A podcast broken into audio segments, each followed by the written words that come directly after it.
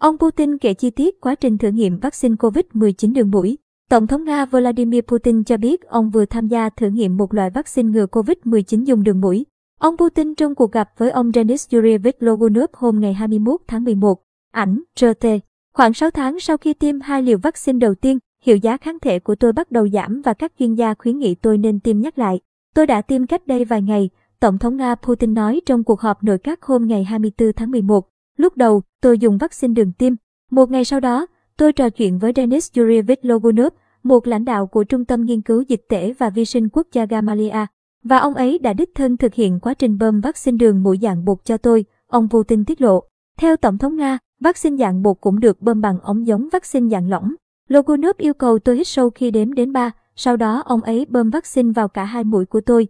Tôi ngồi theo dõi trong khoảng 15 phút. Thế là xong.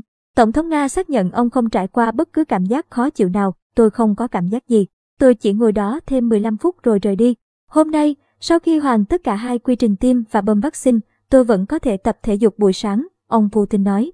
Trước đó hôm ngày 21 tháng 11, Tổng thống Nga Putin cho biết ông đã được tiêm nhắc lại bằng vaccine Sputnik Light phiên bản đơn liều của vaccine Sputnik V và không gặp bất cứ tác dụng phụ nào.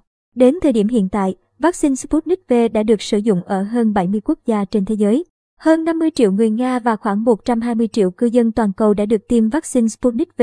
Vaccine ngừa COVID-19 dùng đường mũi được đánh giá là loại vaccine tiên tiến hơn so với tiêm chủng cổ điển. Vì sử dụng đường mũi nên vaccine có thể giúp bảo vệ phổi cơ quan bị tổn hại nghiêm trọng nhất bởi virus SARS-CoV-2. Ngoài ra, người dân thậm chí có thể tự sử dụng vaccine đường mũi mà không cần sự hỗ trợ của nhân viên y tế.